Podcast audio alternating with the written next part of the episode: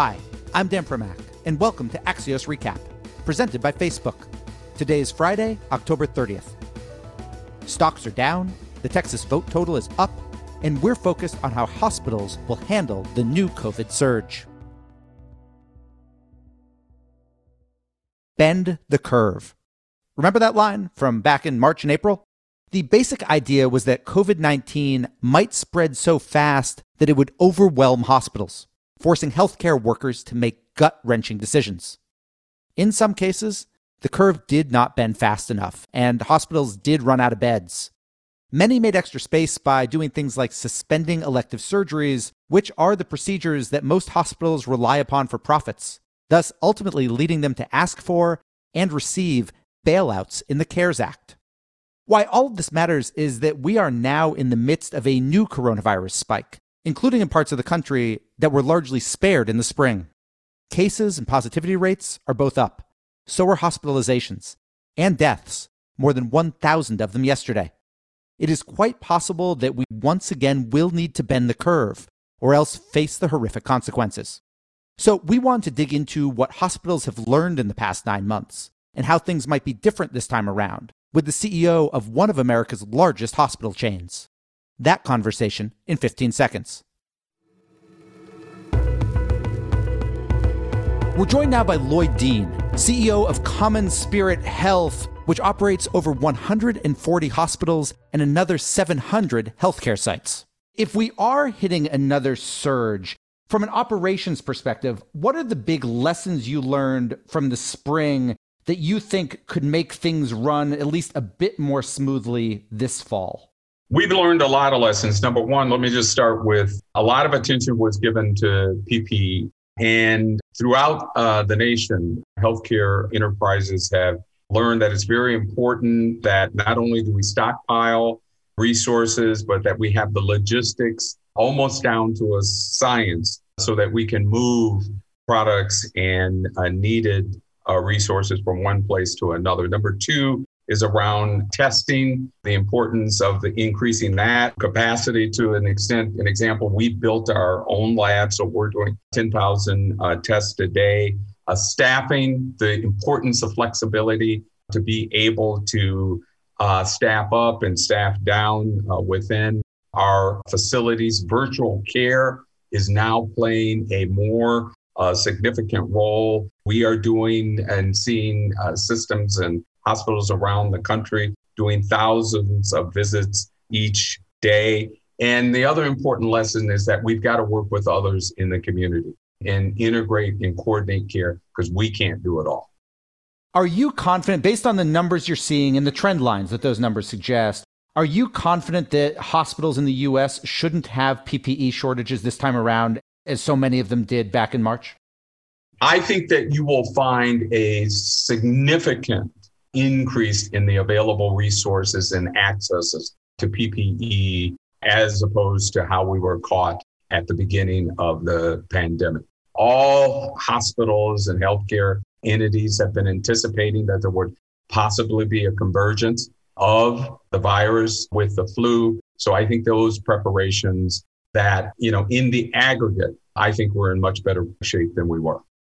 You also mentioned staffing. You guys have, you know, over 100 hospitals. Some are urban, some are rural. It's pretty hard to predict where it will get really bad or where it might not be as bad. How flexible is your staff? Can you move them, you know, from one facility 100 miles or 50 miles somewhere else if need be? I mean, fortunately, as you referenced, we have the capability to do that. But that goes back to my comment about we've got to be able to work with others in the communities. One of the things that we learned in hotspots throughout the United States that of the importance of sharing staff, not just within our system, but from one uh, hospital across the street with another one to be able to meet the needs of the community. It is complex. It does take a lot of planning to staff up and to staff down. But I think that, again, the sector has learned the importance of having flexibility with uh, staffing and have garnered resources where we can call upon those as uh, needed. You know, one of the things we saw at the beginning of the pandemic, and really kind of for the first, say, third of where we've been so far, was that lots of hospitals and other healthcare facilities stopped providing a lot of elective procedures, both preventative and some things that really weren't, and which caused two things. One, it caused a major drain of finances on hospitals. And two, some people who should have been seen by doctors didn't get seen by doctors, and therefore their conditions worsened. Do you expect that we will see that again? That hospitals will say, you know what, we've got to hold on to our beds for potential COVID patients. All we're dealing with, for the most part, is COVID and other emergencies. I think that you're going to see a combination. We are hopeful that we're not going to see those acute kinds of shutdowns that we had. I mean, the economic impact of that was devastating to uh, hospitals and to health systems. And I think we now have the tools, the knowledge, the diagnostics to be able to better manage. So we're not going to have to do those complete kinds of uh, shutdowns. You know, one of the things, you know, in the original CARES Act, the big federal stimulus, hospitals were a piece of that. Do hospitals need to be part of a second stimulus if there ever is a second stimulus? Oh, I think unequivocally, hospitals are going to need uh, some help from the federal government. And uh, we've been uh, advocating that there's things that the government can do. Number one, forgiveness of the accelerated Medicare payments, additional staff hospital funding, liability uh, protection, Medicaid protection, and uh, reimbursement for telehealth. So, yes, I see that need. And while uh, hospitals have climbed back in terms of their elective uh, surgeries, very few hospitals are back to where they were prior to the pandemic. And we are continuing being challenged by uh, staffing up and uh, moving elective kinds of things in a different way than we normally would. So, no, we need that uh, support. And I see that need even increasing as we potentially go into the flu season. Lloyd, one of the things we've seen and you've written about with this pandemic have been the inequities and the disparities in outcome, particularly when it comes to things like race. What can hospital and healthcare providers do to try to narrow that gap outside of public policy? Number one is to ensure that the communities that we are blessed to be able to serve, that we are making sure that they have access, that uh, we are creating an environment where they feel comfortable, uh, that they're going to be treated fairly, justly, and equally. Demand that we have services in the communities that are serving the most vulnerable and all ethnicities, and to advocate uh, for resources uh, so that people can feel that they're not going to be embarrassed or shamed because they have no methodology of paying for their health services. NPR reported, I think it was today, that uh, Department of Health and Human Services is collecting national data on hospitalizations, but isn't widely circulating that data. Obviously, you have information on what's happening within your facilities. How confident are you that you have a pretty good sense of what's happening at other facilities, including in the same markets that you're in?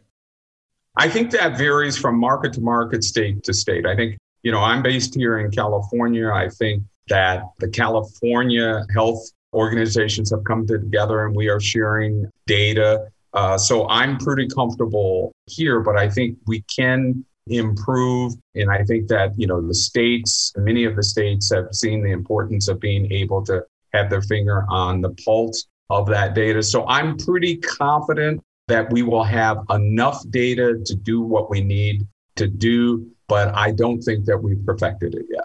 Final question for you. If you had the president, the Speaker of the House, and Senate Majority Leader McConnell in a room and they said to you, Lloyd, we will do exactly one thing that you want us to do. We won't even ask questions. Let's do one thing. What's the one thing you would want the federal government to do right now? To mandate mask, to uh, mandate that uh, there will be pressure to ensure uh, the safety of our population by advocating for uh, social distancing, um, mask, mask, mask, because I think that is the one universal thing uh, that is free and that people can do to not only help ensure their safety, but the safety of communities and others.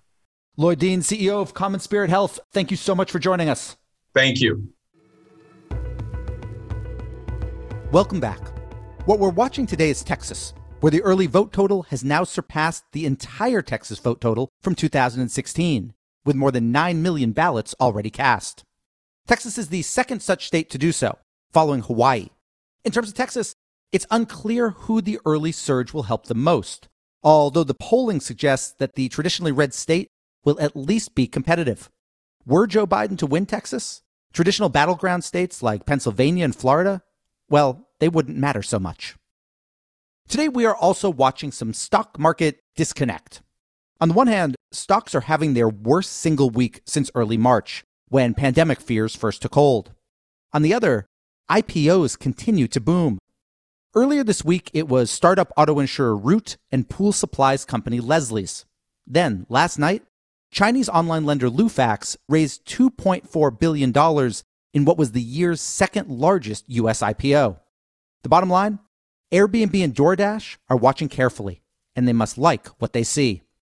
Finally, we will be watching the presidential campaign's final weekend.